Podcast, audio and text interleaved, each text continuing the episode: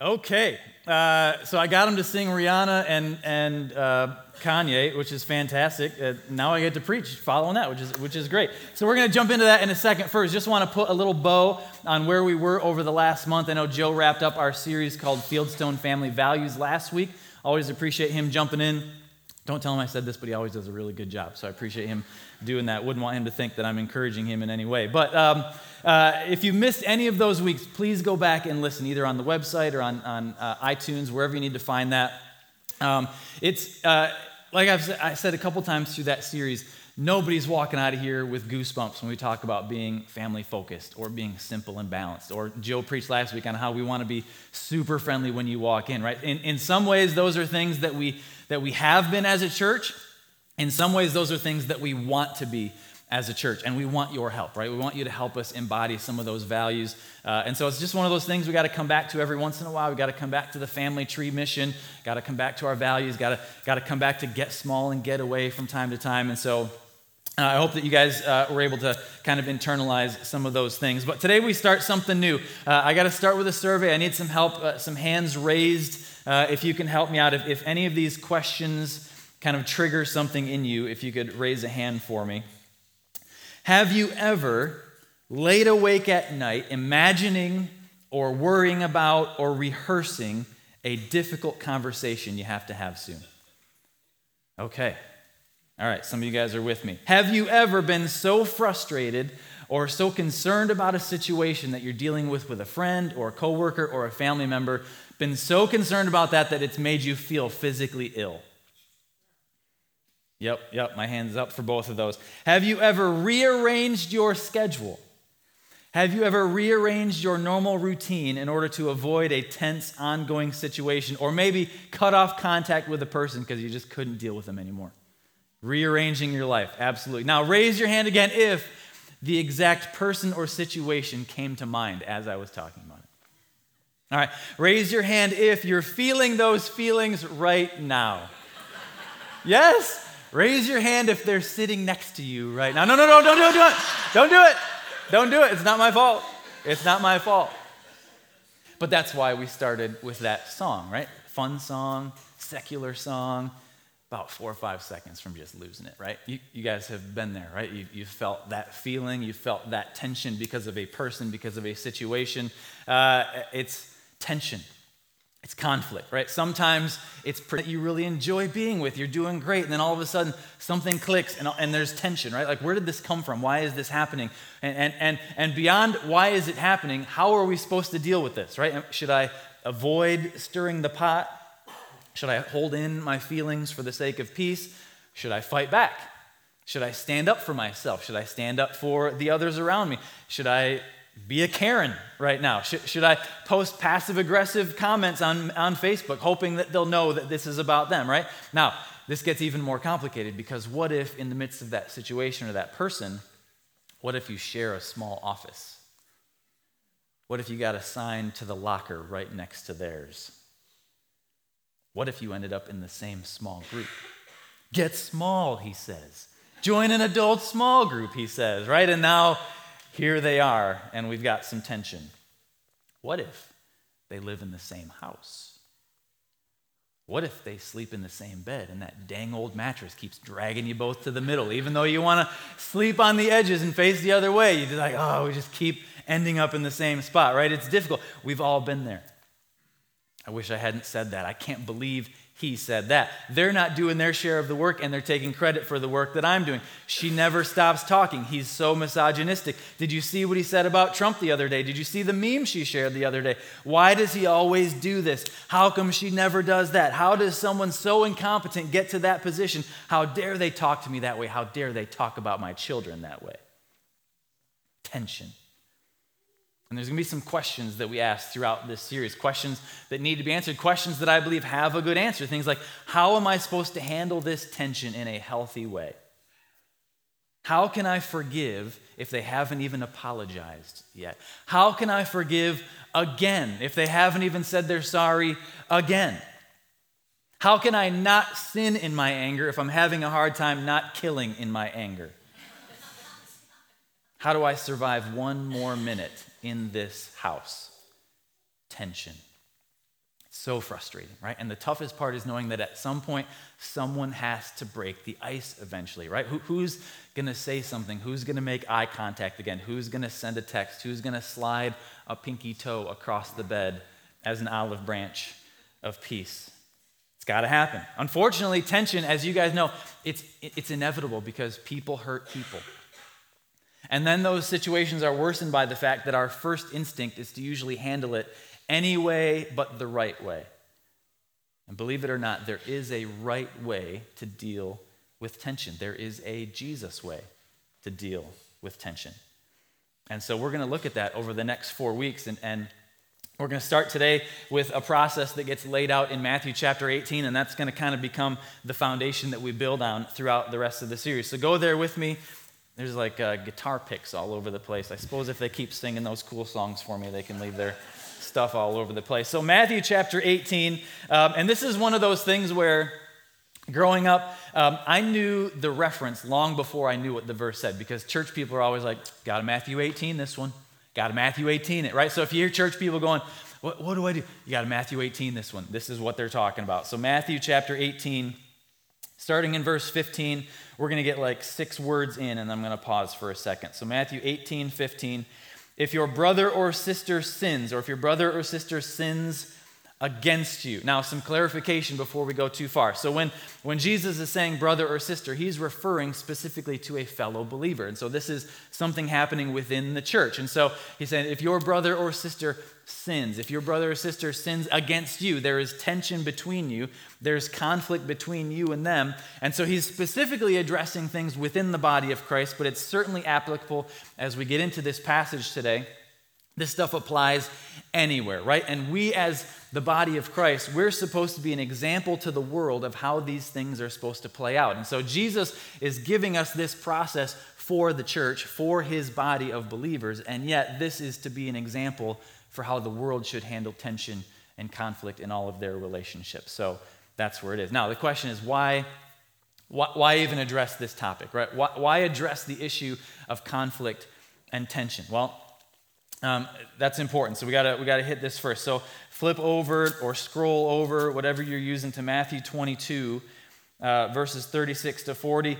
And again, this is just one of those passages. We hit it a few weeks ago as a part of our values thing. It's going to come up again. But Matthew 22, 36, the teachers of the law are saying, "Teacher, Jesus, which is the greatest commandment in the law?" And Jesus replies, "Love the Lord, the greatest commandment. And the second is like it. Love your neighbor as yourself.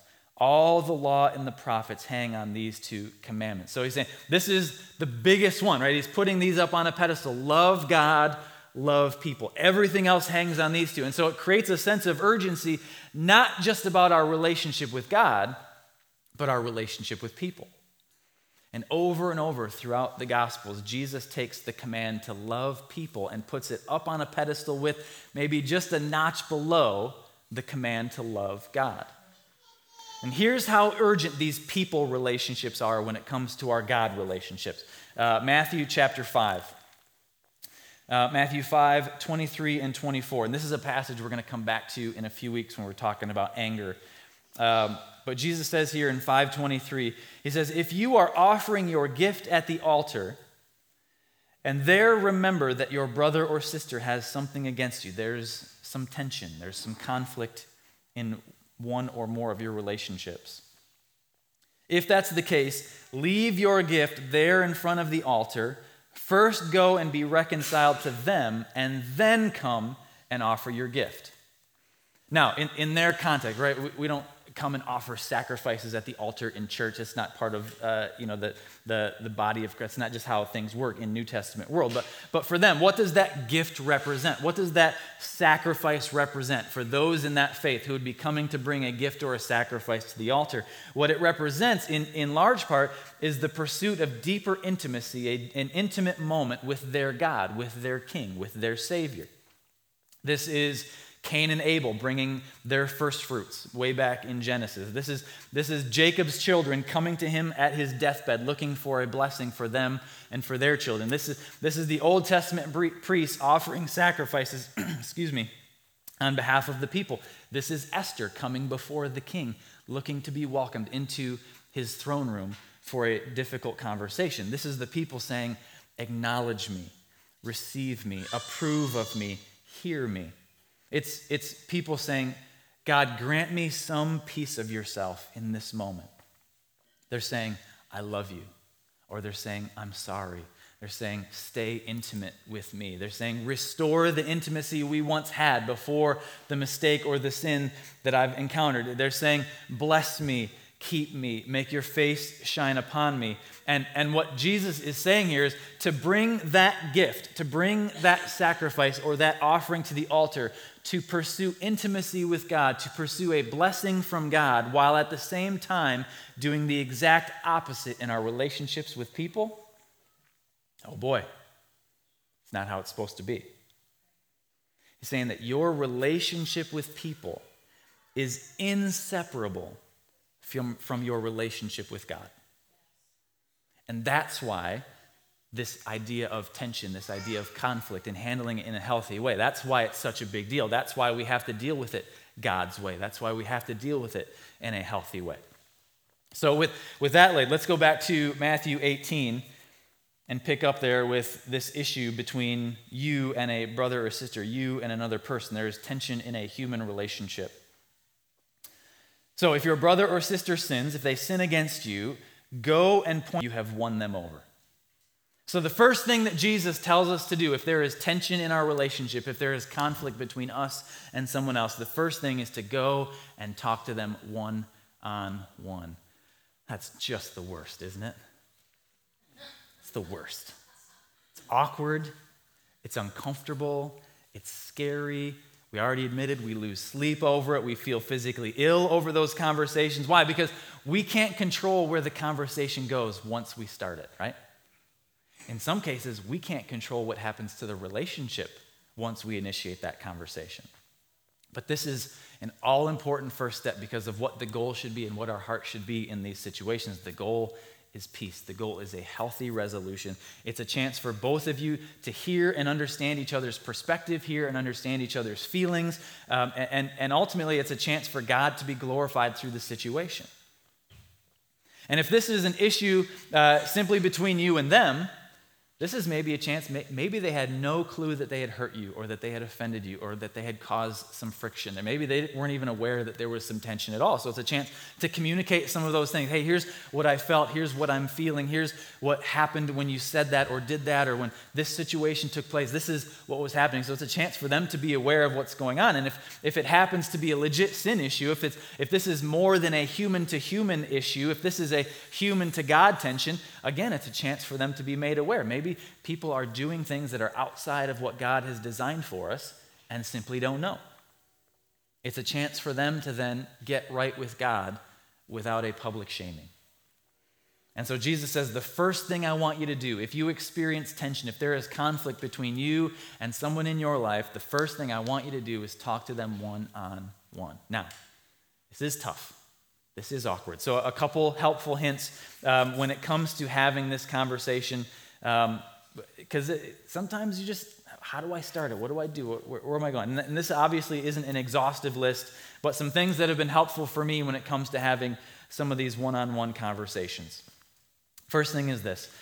If the person you need to talk to is better at talking than you, we all know those people, right?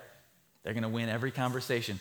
That's me, all right? Ask my wife. I can win the conversation, switch sides, and then win the conversation from the other side. There are just people in the world like that, right? So if the person that you need to talk to is better at talking than you, your goal is to be heard, not to win. Your goal is to be heard, not to win, because with some people you simply cannot win, but you can speak the truth. Okay? If you're approaching someone, your goal is not to win the conversation. Your goal is simply to be heard.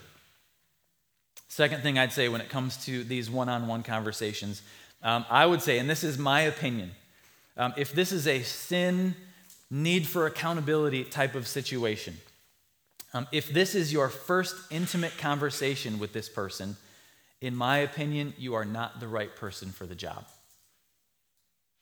Well, some of this goes a little bit back to what Joe was talking about last week. Like, nobody cares how much you know until they know how much you care, that type of a deal. Like, if this is the first time you've approached them in an intimate way to develop a relationship, to say something deeper than just, hey, how's it going? Hey, how was your week? That kind of a thing. If this is the first intimate interaction, I don't believe that you're the person for the job, because what you're saying is, I care about you so much, I never bothered to initiate anything with you before. But this is a really big deal, and so now we got to get tight, right? So if this is the first intimate interaction, I don't think you're the right person for the job. Another thing I'd say is if this is a relational issue, so not necessarily kind of a thing, this is just relational tension, recognize the possibility that you might be wrong. I'm not saying you're wrong.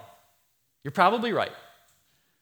But it's a mindset, it's a heart set. Recognize the possibility that maybe you misunderstood, maybe you misheard, maybe you're mistaken, maybe you are uneducated on the situation or the topic. Maybe you're not as loving as you think you are, right? Leave room in your heart and mind for the possibility that maybe you were wrong. Even if you're right, I think that mindset helps when it comes to the conversation and comes to moving forward. And the last thing I'd say about this one is this, and this has been huge for me. I can't tell you how many times God has moved in answer of this prayer. Ask God to start the conversation before you arrive. Ask God to start the conversation before you arrive. Like, ask him to soften their heart, to change their mind on something. I can't tell you how many times I've gone in just scared of the conversation, losing sleep over the conversation, worried about where the relationship is going to go because of this conversation. And you get there, and they're like, it's like they knew what you were going to say, and they've already been thinking about it and processing it. And so it just, I think God really moves on our behalf when it comes to those things. So when it comes to one-on-one, ask God to start that conversation, and you can just join him when you get there, that kind of a thing. Now, here's the question. What if you are the offender? Heaven forbid, you're the one who caused the problem, right? You said that thing, you did that thing. How to respond when you've hurt someone. And again, this is not an exhaustive list. But I would say if you know you're in the wrong, even partly, go to them. Don't make them chase you down. You know how scary that is. You know how awkward that is. You know what must be going through their heart and mind. If you recognize, oh my gosh, go to them. Go and initiate that conversation.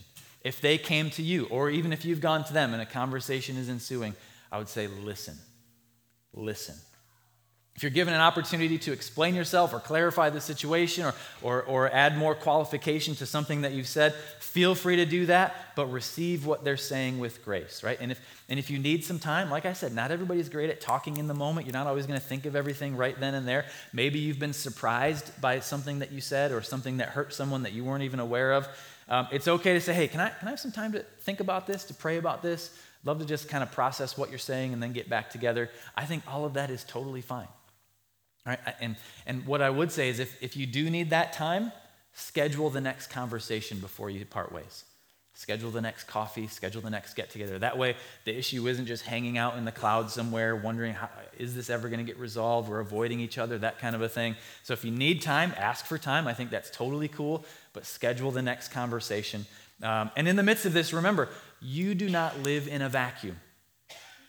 You don't get to assume that no one is ever impacted by your words and actions.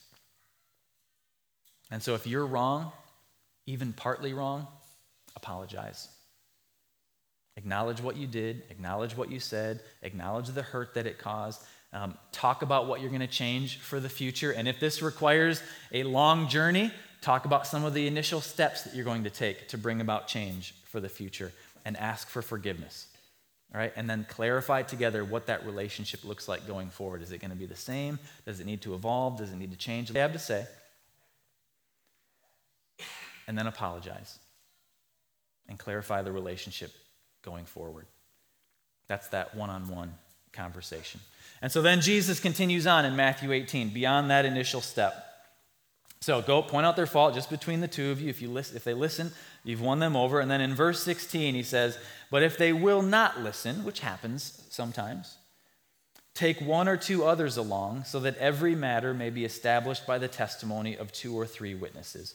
So after saying, talk to them one-on-one, Jesus says, if that doesn't resolve the tension, ask for help. Ask for help.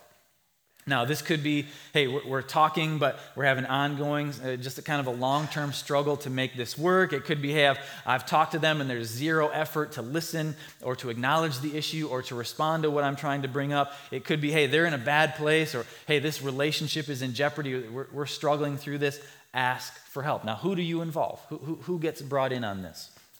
It could be any number of people, but I would say this. It could be one other person, maybe just a conversation with a mediator, right? Someone who's definitely neutral, someone who's qualified to handle that type of tension and conflict. But whoever it is, ideally, it's at least one person that you trust and at least one person that they trust. Now, that one person could be the same person if there's mutual trust and respect and you trust that person to be neutral. But if there's going to be a difficult conversation and others are being brought in on it, I would say at least one person that they trust and at least one person that you trust, so that everybody feels like they're being represented and heard and they're not being attacked in some way.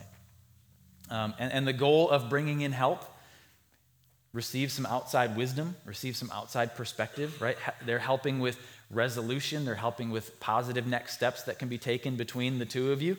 And it's to make it clear to you or to them or to anyone involved that this isn't just something that one person is seeing. It's a legit issue, it's a legit struggle, it's a legit sin, and it needs to be worked out. Or it could be the flip side of that. Maybe those neutral parties come in, and they maybe kind of see it from the perspective of, hey, this, as we're hearing from both sides, maybe this wasn't as big of an issue as it felt like to you in the moment. Let's cool off for a bit, let's let this breathe, and let's come back together and resolve this based on what we're seeing and hearing. And so best case scenario, the tension gets resolved one-on-one. But the next best case is you got some help, you got some support, you got a little bit of extra weight to lean on in the process, and another one or two or three people can jump in and help you just kind of navigate this from a neutral perspective and take some next steps forward in the relationship. So that's the second thing. So one-on-one, if you need to, ask for help. And then Jesus goes another step further in verse 17. And he says, if they still refuse to listen, tell it to the church. And if they refuse to listen even to the church, treat them as you would a pagan or a tax collector. So the third thing that Jesus says is lean on your community for support. Lean on the church for support. Now, at this point, what you're saying is, hey, church leadership. Hey, small group that we're all in. Hey, family that we're all a part of. This is the situation that we're facing. These are the steps that we've taken so far. These are the biblical truths that we're trying to live out. And this group of individuals are actively opposing those efforts to bring about a healthy biblical resolution. As my spiritual family, as my community, do I have your support in this? If yes, then there's a choice to be made, right? Because there are situations where there's just zero resolution. No one is cooperating. There's no listening. There's no effort to apologize or make it right or even recognize that there's been some hurt or that there's some tension that might be their fault. And so he mentions a pagan or a tax collector. So in their society, in their culture, this was simply someone who was despised and rejected by the Jewish community. And the reason was a person has chosen to reject everything that their family and their faith hold dear. And so their family and their faith are forced to separate themselves from that person. And so if someone is clearly, consistently, unapologetically causing hurt within the church or within your community, that individual no longer gets to enjoy what the church is supposed to be. They don't get to experience the intimate fellowship. They don't get to experience the corporate worship. They don't get to wrestle with God's word together corporately with the body. They don't get to benefit from the community's generosity, right? And so this is a consequence that can feel extreme. There's different levels and applications based on the situation and who's involved and how it impacts who and all these different things. But it's a reality that Jesus lays out. Why? Because not only is our relationship with other people bound to our relationship with God, our relationship with other people is bound to our relationship with the church. It's all interwoven. But the goal is the same. The goal is still love. The goal is still restoration. The goal is still health, if at all possible. Now, Jesus, again, he's talking specifically about the body of Christ, his church. But if this is, you find yourself in tense moments, in conflict outside of a church setting, right? So like I said, it all still applies. So who is the shared authority? What is the shared community between you and the person where there's tension, where there's conflict? Is it a family? Are mom and dad the authority that need to be brought in on the conversation? Is it a boss? Is it a group of friends? Is it a coach? Is it a team that you're all a part of? Is it a school counselor that needs to be brought in on the conversation? The key is, in this spot where you've tried the one-on-one conversation and you're not making any progress, you've tried bringing in a couple neutral perspective people to just kind of shed light on the situation and offer their opinion of what's going on, what you're doing now is simply you're relying on the support and the weight of the community that you're both a part of. Let your community offer support. Now, some important notes when it comes to this whole process. I want to say this. Do your best and trust God with the outcome. Do your best and trust God with the outcome. Romans 12. I think I only put 18 on the screen. I'm going to read the few verses before it as well. Romans 12:14.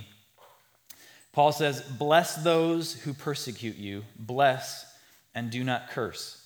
Rejoice with those who rejoice. Mourn with those who mourn. Live in harmony with one another. Do not be proud, but be willing to associate with people of low position.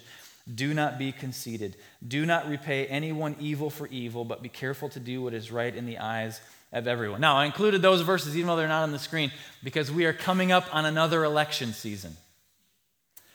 And in my opinion, people, Christians, did not handle the last election season very well.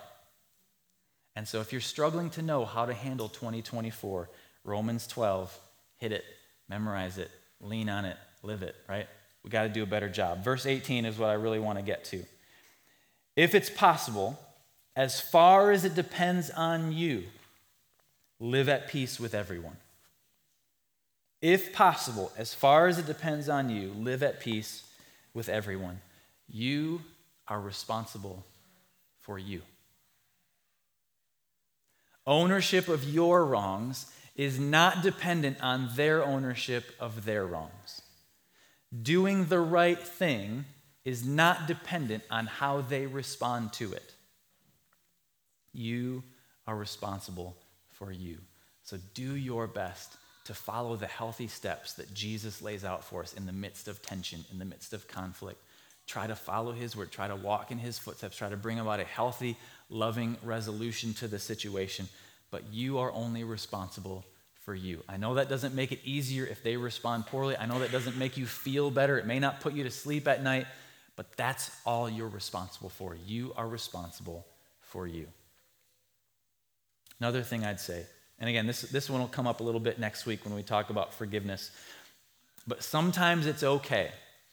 Sometimes it's the best thing to let the relationship move backwards, even if there's a healthy resolution, right? Maybe you're no longer best friends. Maybe you're no longer dating. Maybe you have to break off contact for a while, right? And this is part of that one-on-one conversation. This is part of the conversation with people that might be helping you navigate it, right? Like, what does this look like going forward? Now that we've talked, now that we've shared our feelings, now that we've expressed ourselves or clarified a few things, what does this look like going forward? Do we proceed as we've always been? Are we as tight of friends as we were? Are we going to hang out every weekend like we have? Are we still a thing? Or does the relationship need to take a step back a little bit, right? You might need to move on from the relationship. You might need to move on from the environment. You might need to move on from the situation where that conflict is occurring, even if there is a healthy resolution. There might be some decisions to be made. Now, this gets extra complicated if you're talking about a marriage, if you're talking about a parent-child relationship, especially if your physical or emotional safety are at stake, there are steps that can be taken, right? Because when I say move on from the relationship, you can't just disown a parent or a child, right? There are steps that can be taken to maintain healthy boundaries. And honestly, 99.9% of the time, I'm going to tell you to fight for your marriage if that's where the tension is, if that's where the conflict is. But if it's not safe for you, It doesn't always mean you have to live in the same house while you figure things out, right? So there are steps that can be taken if the relationship needs to be redefined temporarily or long-term. And then the last thing I would say is this. There is no formula, only Jesus. This is a difficult process. Dealing with tension is always difficult. And one approach, one word, one mediator, one place that works with one situation, those aren't necessarily going to work with every other situation. And that's why I love the way that Jesus finishes this section in Matthew 18. Very important reminder. It's kind of a goofy few verses, but I want to close with these. Matthew 18:18, Jesus says, "Truly I tell you, whatever you bind on earth will be bound in heaven, and whatever you loose on earth will be loosed in heaven.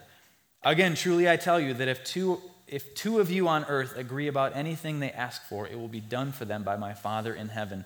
For where two or three gather in my name, there am I with them." Didn't know that verse was in the conflict section, did you? Some goofy verses, but I love the way Pastor Tony Evans says this in talking about this passage. He says, "When we act in accordance with Scripture to promote God's glory and the good of an erring friend, heaven backs us up. If two or three gather and agree and pray about a matter based on the application of God's word, the Son of God will show up and validate it." Guys, we have the promise of Jesus. And like I said, he said, there will be trouble. There are going to be difficult situations. Sometimes it's out in the world, pressures that we face. Sometimes it's relationships within our family. Sometimes it's at church, right? Sometimes it's at work. Sometimes it's at school. We are going to deal with tension. We are going to deal with conflict. But we have the promise of Jesus there in the midst of the struggle with us. He knows what's best. He wants what's best. And he'll guide us towards what's best if we'll do it his way. Next week, we'll hit forgiveness. Let me pray for you, and we'll get out of here this morning. God, we just thank you for just these super practical portions of Scripture, God, because this is something that we deal with so often as human beings interacting with human beings, and there's situations we come across where we experience tension with you, God, because your Holy Spirit is convicting us of something, some area where we've strayed from your word or strayed from your design and your best for us, where we have sin in our lives. And so, God, thanks for this passage of Scripture where Jesus just simply lays out, here's how I want you to do it. God, I pray that you'd help us to do our best in those moments where it's scary, give us courage. In those moments where we just can't find the words, I pray you give us the things that we want to communicate. And most of all, God, join us in those conversations. Beat us to it. Work on our hearts. Work on the hearts of the people that we love. And help us to continue to grow healthy marriages, healthy families, healthy workplaces, healthy schools. And God, help us to be a representation of your way to the world around us. God, we love you and we pray all this in Jesus' name. Amen. Thanks, guys. Have a great afternoon.